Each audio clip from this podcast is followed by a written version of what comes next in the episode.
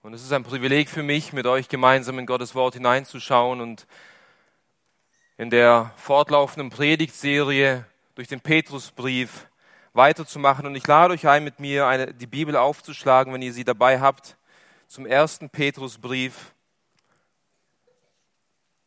Kapitel 2. 1. Petrusbrief, Kapitel 2. Hier lesen wir die Verse 9 bis 10. Ihr aber seid ein auserwähltes Geschlecht, eine königliche Priesterschaft, eine heilige Nation, ein Volk zum Besitztum, damit ihr die Tugenden dessen verkündigt, der euch berufen hat aus der Finsternis zu seinem wunderbaren Licht. Die ihr einst nicht ein Volk wart, jetzt aber ein Volk Gottes seid. Die ihr nicht Barmherzigkeit empfangen hattet, jetzt aber Barmherzigkeit empfangen habt. Amen.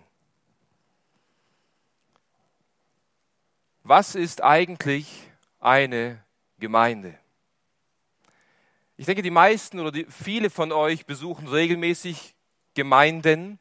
Habt ihr euch jemals mit dieser Frage auseinandergesetzt? Was ist eigentlich eine Gemeinde?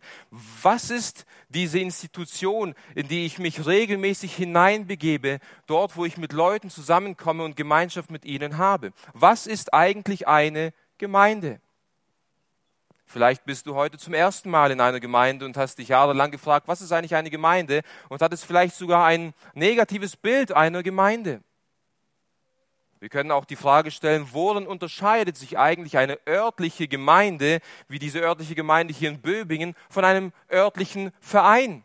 Was ist der Unterschied? In einem Verein treffen sich auch Leute und sie haben ein gemeinsames Ziel. Was ist der Unterschied zwischen einer Gemeinde und einem Verein? Wisst ihr, ich denke, jede Generation von Christen sollte sich mit dieser Frage der Gemeinde in ihrer Zeit und in ihrem Kontext auseinandersetzen und beschäftigen und sich diese Frage stellen. Was ist eigentlich eine Gemeinde? Was ist die Gemeinde Jesu Christi? Als Petrus diesen Brief vor mehr als 2000 Jahren geschrieben hat, da schrieb er diesen Brief an Christen, die in Kleinasien lebten. Das ist die heutige Türkei. Und diese Christen vor 2000 Jahren lebten unter völlig anderen Umständen wie wir Christen heute. Damals war Rom eine Weltmacht und der Kaiser hatte damals einen göttlichen Status. Jeder, der sich zur damaligen Zeit weigerte, den Kaiser anzubeten und diese römischen Sitten mitzumachen, der wurde entweder aus dem gesellschaftlichen Leben verbannt oder sogar getötet. Und weil die Christen vor 2000 Jahren sich weigerten, den Kaiser anzubeten und diese christlichen Rituale mitzumachen, fragten sie sich auch, lohnt es sich überhaupt, zusammenzukommen? Lohnt es sich, uns im Geheimen zu treffen, das Abendmahl zu feiern? Lohnt es sich, wenn wir uns was ist die Gemeinde, wenn wir verfolgt werden, wenn wir getötet werden? Und Petrus schrieb diesen Brief, um den Lesern Mut zu machen und um ihnen aufzuzeigen, was für eine einzigartige Stellung die Gemeinde Jesu in der Welt eigentlich hat. Nun, wir Christen im Westen des 21. Jahrhunderts stehen unter anderen Herausforderungen wie die Christen von vor 2000 Jahren. Ich denke, eines der größten Herausforderungen für uns als Christen, für uns als Gemeinde ist momentan, dass wir im Westen eher in der Gefahr stehen, uns der Welt anzupassen. Wir versuchen, unsere Gottesdienste und unser Gemeindeleben so zu gestalten, dass es möglichst attraktiv für die Welt da draußen ist, um möglichst viele Besucher in die Gemeinde hineinzuholen. Und dabei vernachlässigen wir oder verachten wir das, was Gott in seinem Wort eigentlich über Gemeinde und Gottesdienst geboten hat. Und so stehen wir als Christen heute, genauso wie die Christen vor 2000 Jahren, in der Verantwortung, uns mit dieser Frage auseinanderzusetzen, was ist eigentlich eine Gemeinde? Der Titel meiner Predigt heute Morgen lautet, die Einzigartigkeit der Gemeinde. Und dieser Titel soll deutlich machen, liebe Freunde, dass die Gemeinde Jesu in dieser Welt eine einzigartige Stellung besitzt und dass sie sich von allen anderen Vereinen und Institutionen um uns herum unterscheidet, und zwar gravierend. Das wird auch dadurch deutlich, wie Petrus diesen 9. Vers beginnt. Der sagt nämlich, ihr aber. Und mit dem Wort aber will Petrus den Unterschied zwischen den ungläubigen Menschen zu den gläubigen Menschen aufzeigen. Denn zuvor in den Versen 7 und 8 hat Petrus uns beschrieben, was mit den ungläubigen Menschen passiert. Menschen, die nicht an Jesus Christus glauben, sie stoßen sich an ihm, sie lehnen ihn ab und als Konsequenz dessen werden sie von Jesus abgelehnt und von Jesus verstoßen. Sie haben keine besondere Stellung. Und jetzt fährt Petrus fort und sagt, ihr aber. Und hier spricht er zu den Christen, hier spricht er zu dir und zu mir, wenn du wiedergeboren bist. Ihr aber. Im Gegensatz zu den Ungläubigen, die sich an Jesus stoßen, ihr aber habt eine einzigartige Stellung. Hier wird also der Unterschied und die Einzigartigkeit der Gemeinde beschrieben in den Versen 9 und 10. Und Petrus beschreibt diese Einzigartigkeit der Gemeinde, indem er 3 Aspekte hervorhebt, die wir uns jetzt gemeinsam betrachten wollen. Erstens, die einzigartige Stellung der Gemeinde, Vers 9a. Zweitens, die einzigartige Funktion der Gemeinde, Vers 9b. Was ist unsere Aufgabe in dieser Welt? Und drittens, das einzigartige Privileg der Gemeinde, Vers 10. Und zu Beginn, bevor wir diese 3 Punkte anschauen, möchte ich ein Zitat vorlesen, den dieser berühmte Prediger Charles Spurgeon aus England einst sagte: Die Gemeinde, ich zitiere, ist der meinem Herzen teuerste Ort auf Erden. Die Gemeinde ist der meinem Herzen teuerste Ort auf der Erde. Lieber Bruder und liebe Schwester, kannst du das behaupten? Kannst du wirklich sagen, die Gemeinde, oh, ich kann es kaum erwarten, am Sonntag hierher zu kommen, ich kann es kaum erwarten, am Mittwoch hierher zu kommen, weil ich hier zu dem Leib Jesu komme, zu meinen Geschwistern, zur Gemeinde. Das ist der teuerste Ort meines Herzens.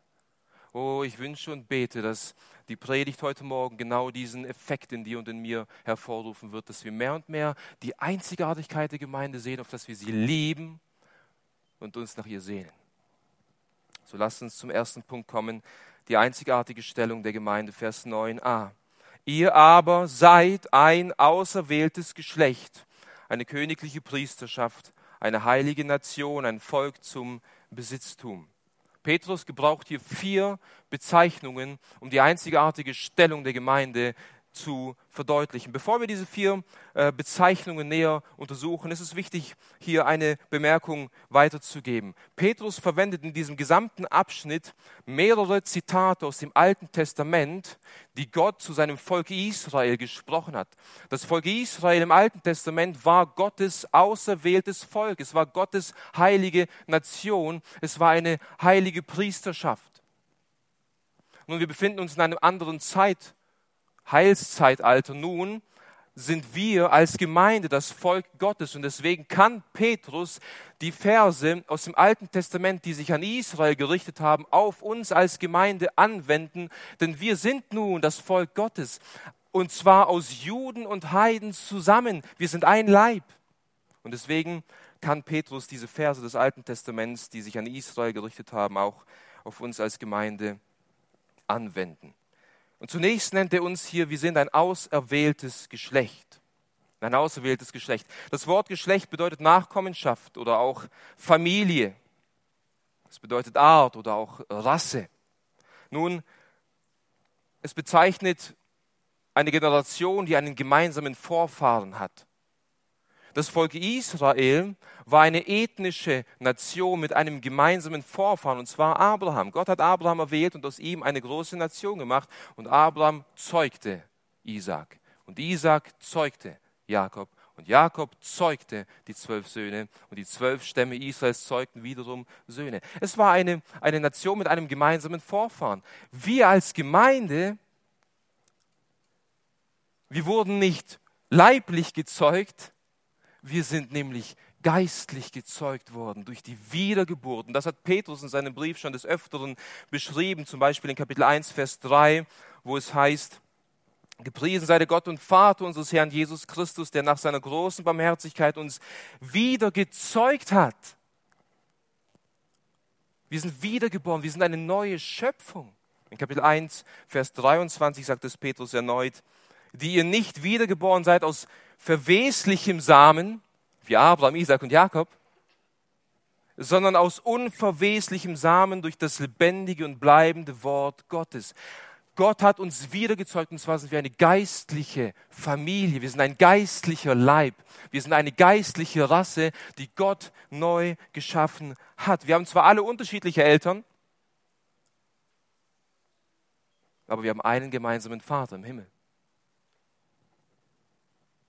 In Jesus Christus sind wir alles Brüder und Schwestern, wenn wir an ihn glauben.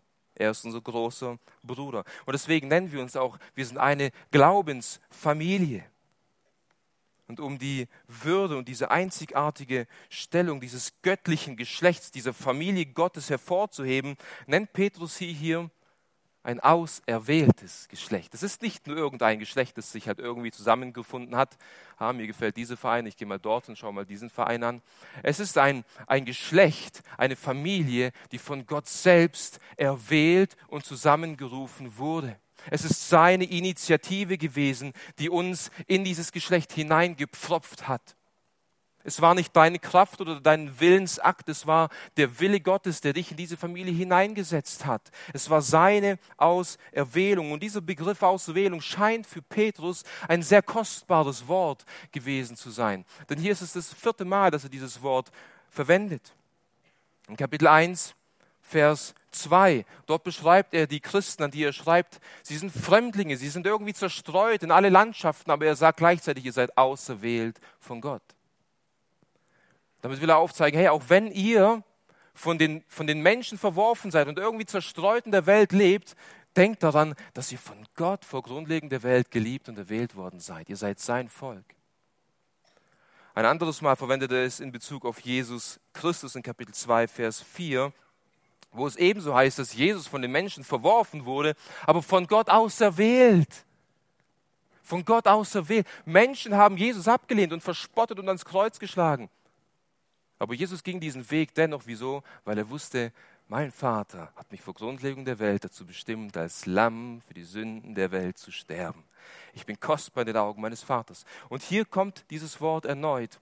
Petrus will aufzeigen, ihr seid ein auserwähltes Geschlecht. Es gibt so viele Geschlechter auf dieser Erde, aber kein Geschlecht auf dieser Welt ist das wie ihr. Denn ihr seid ein göttliches Geschlecht, eine göttliche Familie, von Gott selbst berufen. Denk darüber nach. Wenn du zu diesem göttlichen Geschlecht gehörst, dann war es Gott, der ewig existierende Gott, der alle Dinge ins Dasein gerufen hat, der jeden Stern im Universum an seinen Platz gesetzt hat und jede Galaxie, die so unendlich weit entfernt ist, aktuell in seinen Händen hält. Er hat an dich gedacht.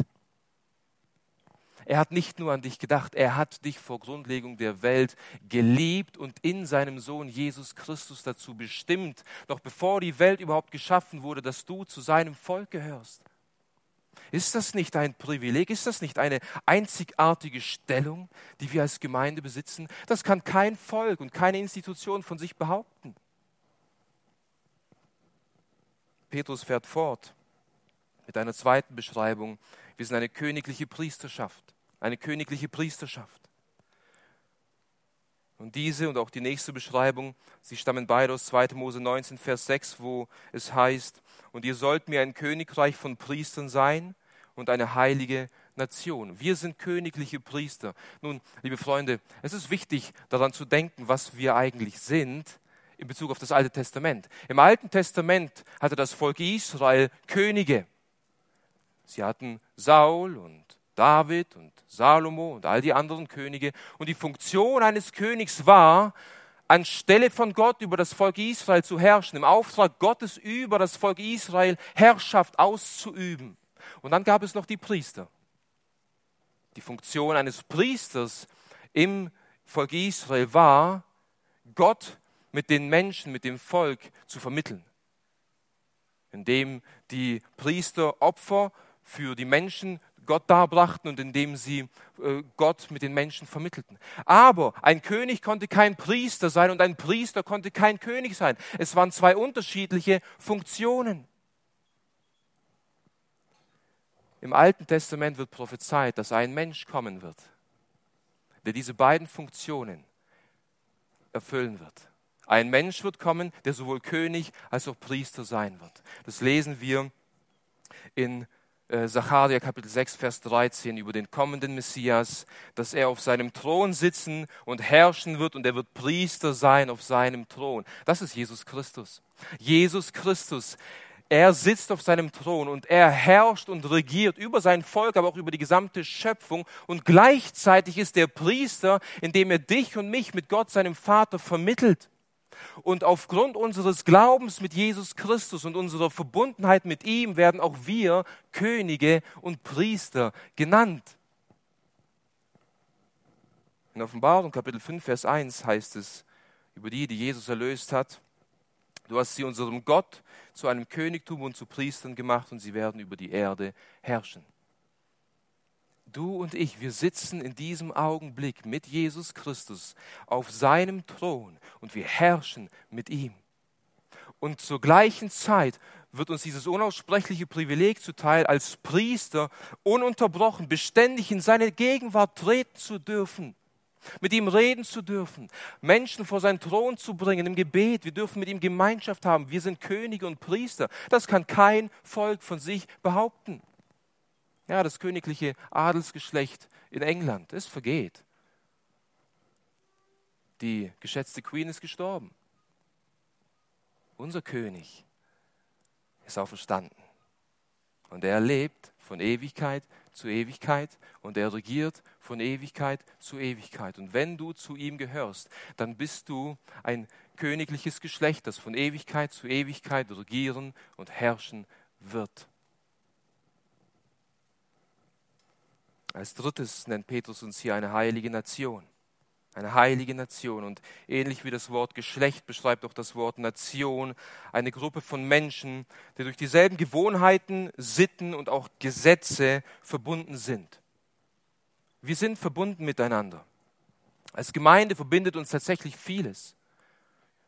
Gott der Vater verbindet uns, unser Herr Jesus Christus verbindet uns, der Heilige Geist verbindet uns, der gemeinsame Glaube verbindet uns, die Taufe verbindet uns. Und wir haben auch gemeinsame Interessen, wenn wir zusammenkommen. Und das größte Interesse, das wir haben, wenn wir zusammenkommen, ist, unserem Herrn und Retter, der uns erlöst hat durch sein Blut, Anbetung zu bringen und ihn zu verherrlichen. Wenn wir zusammenkommen, dann haben wir das Interesse, gemeinsam zu singen. Nicht, weil wir Spaß haben zu singen, sondern weil wir Freude haben, ihn anzubeten. Wir kommen gemeinsam zusammen, um zu beten, um das Mahl des Herrn zu feiern. Und all diese Dinge, sie sind speziell, sie sind besonders. Und deswegen nennt uns Petrus hier eine heilige Nation. Denn das Wort heilig bedeutet abgesondert, abgegrenzt, für Gott beiseite gestellt. Wir sind abgesondert von dem Rest der Welt in gewisser Weise, in dem, was wir tun und wie wir leben. Wir repräsentieren Gott, denn Gott selbst ist heilig. Er ist völlig anders als alles, was er geschaffen hat. Und er hat uns für sich zur Seite gestellt, damit wir nun nach seinem Willen und nach seinem Wort leben und dadurch die Welt in der Gemeinde Gottes Herrlichkeit sieht, wie wir gleich noch darauf kommen. Und als viertes nennt er uns ein Volk zum Besitztum. Wir sind Gottes Eigentumsvolk, so könnte man dieses Wort auch übersetzen. Und das Wort Besitztum beschreibt eigentlich etwas, das man sich erworben hat, also käuflich erworben hat und somit zu seinem eigenen Besitz gemacht hat. Man hat etwas bezahlt und jetzt ist es mein Eigentum. Ich gebe Geld, bekomme dafür mein Auto, dieses Auto gehört rechtmäßig mir. Nun, liebe Geschwister und liebe Freunde, alles in dieser Welt und im Himmel und im Universum, alles, was überhaupt existiert, ist Gottes Eigentum. Er hat es geschaffen. Aber nichts in dieser Welt ist in dem Sinne Gottes Eigentum wie die Gemeinde, denn für nichts auf der Welt musste er einen Preis bezahlen, aber für die Gemeinde musste er einen Preis bezahlen. Für die Gemeinde musste er einen Preis bezahlen. Für seine Braut musste er einen Preis bezahlen. Und der Preis, den er bezahlt hat, war das Blut und das Leben seines einzigen und geliebten Sohnes, den er hingegeben hat, den er anstelle von dir und von mir zertreten hat, den er geschlachtet hat an deiner und meiner Stelle. Es war nichts Geringeres als das Kostbarste, was Gott überhaupt besaß, das er gegeben hat, um sich die Gemeinde zu erwerben. Nun, Geschwister, wenn ich etwas kaufe, je teurer das Objekt ist, je höher der Preis ist, den ich bezahlen muss, umso mehr werde ich auf das Objekt Acht geben, das ich besitze. Ja? Auf meinen Touran passe ich mehr auf wie auf meinen Bobbycar oder auf das Bobbycar meiner Kinder. Wieso? Weil es ein bisschen teurer war. Gott hat sein Liebstes und sein Teuerstes gegeben für dich und für mich. Meinst du wirklich, dass er dich in irgendeiner Art und Weise zur Schande werden lässt, wenn er sein Teuerstes für dich gegeben hat? Die Gemeinde ist das Wertvollste, was Gott auf dieser Erde besitzt. Und es ist nicht übertrieben, was ich sage. Es ist das Wertvollste und Kostbarste, was er auf dieser Erde besitzt. Und deswegen spielen auch alle Dinge auf dieser Welt dorthin und laufen dorthin, dass er sein Reich baut, seinen Namen verherrlicht und sein Sohn einst sichtbar auf diese Erde kommt, um seine Braut zu sich zu holen und Hochzeit zu feiern. Wir sehen also tatsächlich durch diese 4 Bezeichnungen die Einzigartigkeit der Gemeinde. Sie ist von Gott selbst geformt. Jeder von uns wurde von Gott gerufen und erwählt, in diese Gemeinde hineinzukommen. Wir sind königliche Priester. Wir sind eine heilige Nation. Und wir sind sein ganz besonderes und spezielles Eigentum. Ich denke, diese Verse haben uns gezeigt, dass die Gemeinde das privilegierteste und das würdevollste und das edelste Volk ist, das auf dieser Erde wandelt. Egal woher du kommst, egal aus welcher Nation du kommst, egal aus welcher Rasse du kommst, egal welche Abstammung du hast, egal aus welchem sozialen Stand oder sozialen Schicht du kommst, ob du arm oder reich bist, in der Gemeinde gehörst du zum höchsten und zum reichsten und zum privilegiertesten Geschlecht, das es überhaupt gibt. Und ich denke, diese Wahrheit sollte dazu führen, dass wir auch in der Gemeinde mehr Respekt voreinander haben. Denn wenn ich zu dir komme, Dani, dann komme ich zu dir als zu einem König, als zu einem Priester. Ich komme zu dir als zu einem König und zu einem Priester. Zu einem, den Gott vor Grundlegung der Welt gesehen, geliebt und erwählt hat. Zu einem, für den Gott seinen Sohn geopfert hat. Ihr aber, sehen wir das Aber, den Unterschied?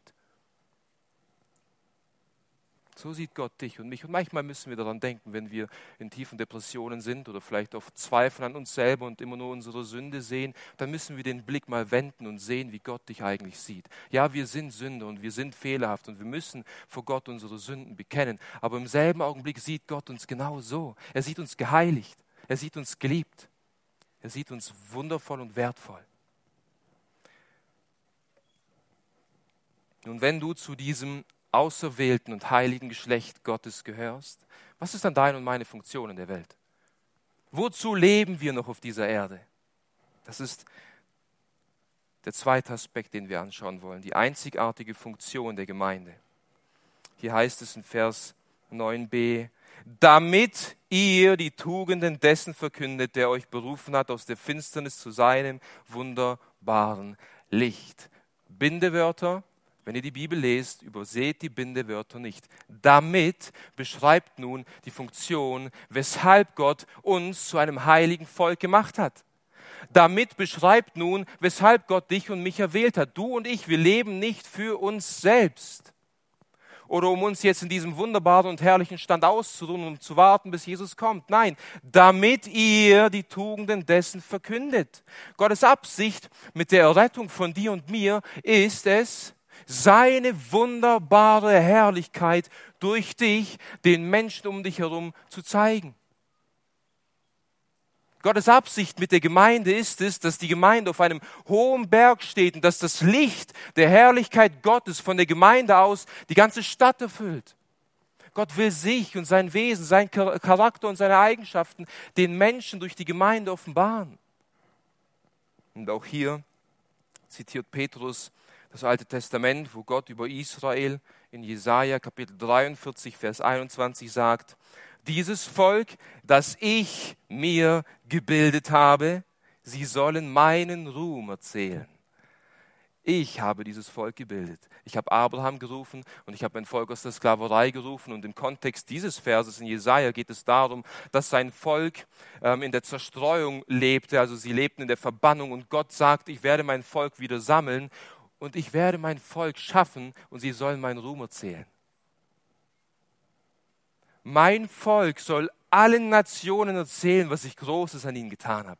Mein Volk soll allen meine Ruhmestaten erzählen. Dazu werde ich euch sammeln, dazu werde ich euch bilden. Und genau mit diesem Hintergrund spricht Petrus diesen Vers auch auf uns als Gemeinde zu und sagt, wir sind von Gott gebildet, damit wir diese Herrlichkeit Gottes verkünden. Petrus erklärt uns auch, wie Gott uns gebildet hat. Er hat uns aus der Finsternis zu seinem wunderbaren Licht gerufen. Wir alle waren tot in unseren Sünden. Wir alle waren blind und wir lebten in geistlicher Dunkelheit. Der Apostel Johannes sagt sogar in seinem Evangelium, dass wir die Finsternis mehr geliebt haben als das Licht. Ich wollte von Gott nichts wissen. Ich wollte nicht in sein Licht. Ich konnte nicht in sein Licht. Und deswegen musste Gott mich berufen. Gott muss dich rufen. Hier heißt es nämlich, der uns berufen hat aus der Finsternis in sein wunderbares Licht. Ich kam nicht einfach so in sein Licht. Er rief mich, er hat mich berufen. Und als ich den Ruf des Evangeliums hörte und mir die Augen geöffnet wurden und Licht in mein Leben kam, in dem Augenblick riss er mich aus der Finsternis und setzte mich in sein wunderbares Licht. Und wir müssen beachten, was Petrus hier sagt. Er sagt, in sein wunderbares Licht. Gott ist Licht und in ihm ist gar keine Finsternis. Und wir dürfen nun in diese Gegenwart Gottes treten, in diese herrliche, wunderbare, einzigartige Gegenwart, um mit diesem heiligen Gott Gemeinschaft zu haben. Und diese Ruhmestaten, diese Machttaten, die Gott an dir und an mir erwiesen hat, diese sollen wir nun verkünden. Petrus sagt, damit ihr die Tugenden dessen verkündet, der euch berufen hat. Das ist dein und mein Auftrag. Dieses Wort Tugend kann unterschiedlich übersetzt werden. Dieses Wort kann übersetzt werden mit Vortrefflichkeit, mit hervorragende Eigenschaften oder auch außergewöhnliche Qualitäten. Wir sollen also Gottes außergewöhnliche Qualitäten, seine hervorragenden Eigenschaften verkünden. Und das Wort verkünden, das hier verwendet wird, beschreibt ein rufendes Verkündigen und ein voller Freude und Eifer rufendes Verkündigen. Das heißt, wir sollen Gottes Eigenschaften, Gottes Wesen und Gottes Ruhmestaten voller Freude in die Welt hinaustragen. Das ist genau das, was der Psalmist Asaph sich zu Herzen nahm. Bruder Peter hat uns heute Morgen schon diese Verse gelesen, wo es im Psalm 78, Vers 3-4 heißt, was wir gehört und erfahren und unsere Väter uns erzählt haben, wollen wir ihren Söhnen nicht verhehlen, sondern dem künftigen Geschlecht den Ruhm des Herrn und seine Stärke und seine Wunderwerke, die er getan hat, erzählen. Das nahm sich der Psalmist zu Herzen. Das, was Gott durch Noah getan hat, das, was Gott durch Abraham getan hat, das, was Gott durch David getan hat, das, was Gott durch all die Männer Gottes gewirkt hat, das will ich meinen Kindern erzählen, sagt Asaph. Und Petrus denkt vermutlich an diesen Vers und sagt zu seinen Lesern, denkt an das, was Gott mit euch getan hat, denkt an das, was Gott mit euren Vätern getan hat und erzählt diese Ruhmestaten Gottes. Wie aus einer sprudelnden Quelle, wo unaufhörlich Wasser hinausläuft, so sollte der Mund eines Christen unaufhörlich die Ruhmestaten Gottes verkündigen. Genauso wie eine Braut unaufhörlich von ihrem Bräutigam reden kann, so sollten wir als Gemeinde unaufhörlich über unseren Herrn und Heiland Jesus Christus reden und von dem erzählen, was er in unserem Leben gewirkt hat. Und wisst ihr, Gottes herrliche Tugenden werden wohl am meisten darin sichtbar, wenn ein Sünder gerettet wird. Wenn jemand, der Gott hasste und nicht in seinen Wegen wandelte, auf einmal umgekehrt wird und beginnt, ihn zu lieben, seinen Willen zu tun und ihn zu verherrlichen. Nirgendwo mehr wird Gottes herrliche Eigenschaften sichtbar als in einer Person, die gerettet wird. Denn dadurch wird Jesus Christus und dadurch wird Golgatha sichtbar, wie er uns geliebt hat und für uns gestorben ist und sein Blut vergossen hat, wie Gottes Zorn über seinen Sohn ergossen hat und wie er uns erlöst hat. Und wisst ihr, beginnt euch gegenseitig von diesen großen Taten Gottes zu erzählen, die er in eurem Leben gewirkt hat.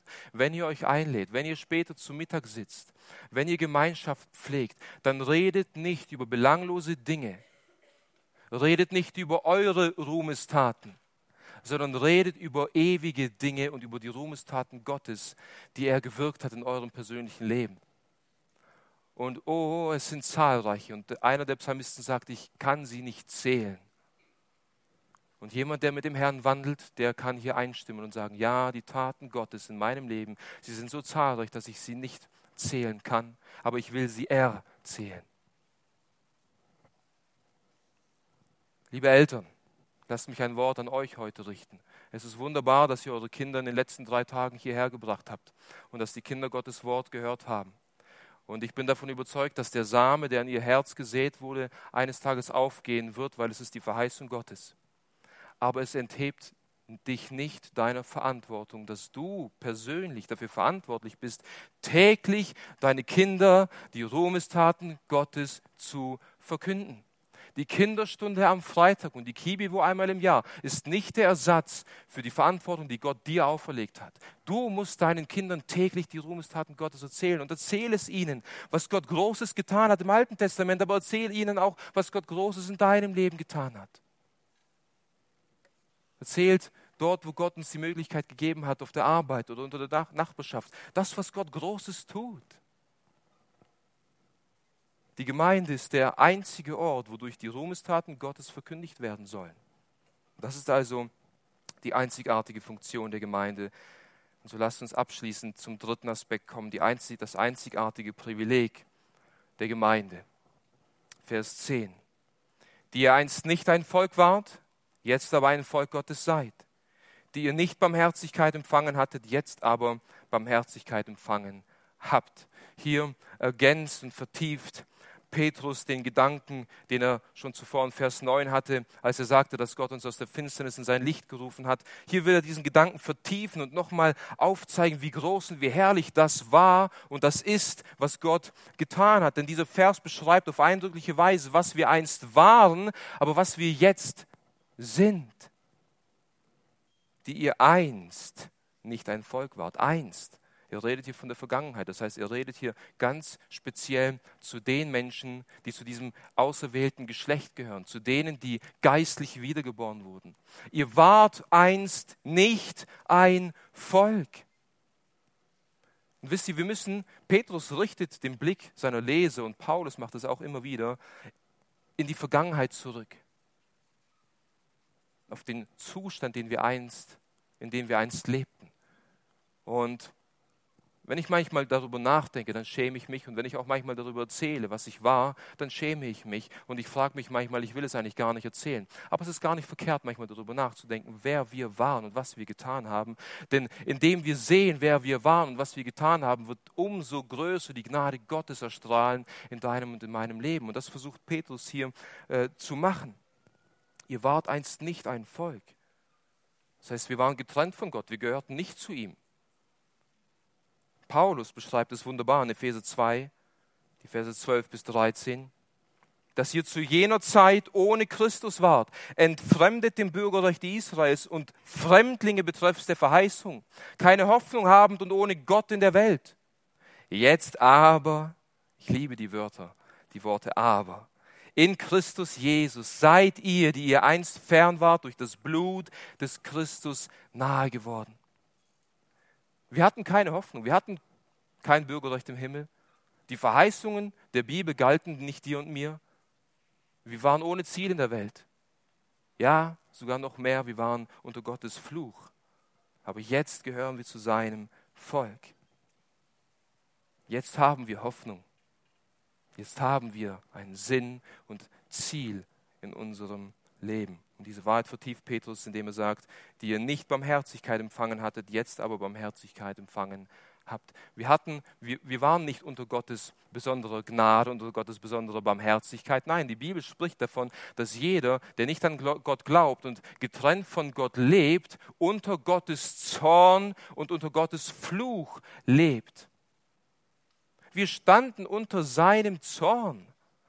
Wir hatten keine Barmherzigkeit und Gnade von Gott. Jetzt aber haben wir Barmherzigkeit empfangen. Und dieses Wort Barmherzigkeit unterscheidet sich etwas von dem Wort Gnade. Gnade ist etwas, was Gott jemandem gibt, das er nicht verdient hat. Barmherzigkeit geht noch weiter. Der barmherzige Samariter, er gab dem Verletzten etwas, was er eigentlich nicht verdient hat. Aber darüber hinaus pflegt er ihn noch. Er verband seine Wunden. Barmherzigkeit beschreibt, dass Gott eingreift und sogar die Konsequenzen und Folgen der Sünden in deinem Leben heilen will. Gott hat uns errettet und wiederhergestellt und er arbeitet kontinuierlich durch seine Barmherzigkeit in deinem und in meinem Leben.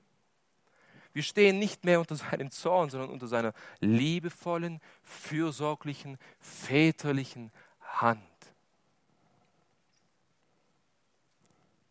Das ist also die einzigartige Stellung, die einzigartige Funktion und das einzigartige Privileg, das die Gemeinde auf dieser Erde besitzt. Darin unterscheiden wir uns von allen anderen Vereinen und Institutionen. Und ich denke, wir haben deutlich gesehen, dass Gott uns erwählt und zu seinem Volk macht mit dieser ganz besonderen Funktion, dass seine Herrlichkeit durch die Gemeinde sichtbar wird. Und diese Wahrheiten sollen dazu dienen, dass wir als Geschwister untereinander mehr darauf achten, dass wir respektvoll und ehrwürdig miteinander umgehen. Wenn schon Gott selbst ehrwürdig und respektvoll und liebevoll mit uns umgeht, weil er seinen Sohn gegeben hat, wie viel mehr sollten wir so miteinander umgehen?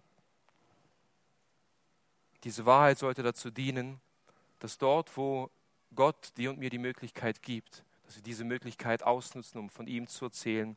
Und schließlich sollte diese Wahrheit dazu dienen, dass wir auch würdig diesem Stand wandeln. Wenn du zu diesem Geschlecht gehörst, wenn Gott dich erwählt hat und seinen Sohn für dich geopfert hat, dann sollten wir mit aller Kraft zu seiner Ehre leben wollen. Und alles aus unserem Leben verbannen, was ihn entehren würde.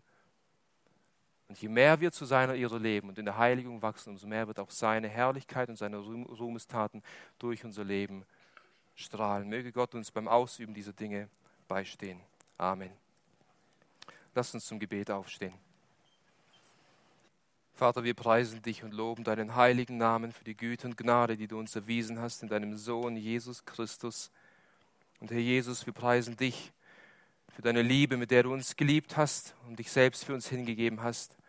Und so wollen wir mit Paulus gemeinsam sagen und beten, Herr, so wollen wir nicht mehr für uns selbst leben, sondern für den, der sich selbst für uns hingegeben hat. Mögest du uns gnädig sein. Amen.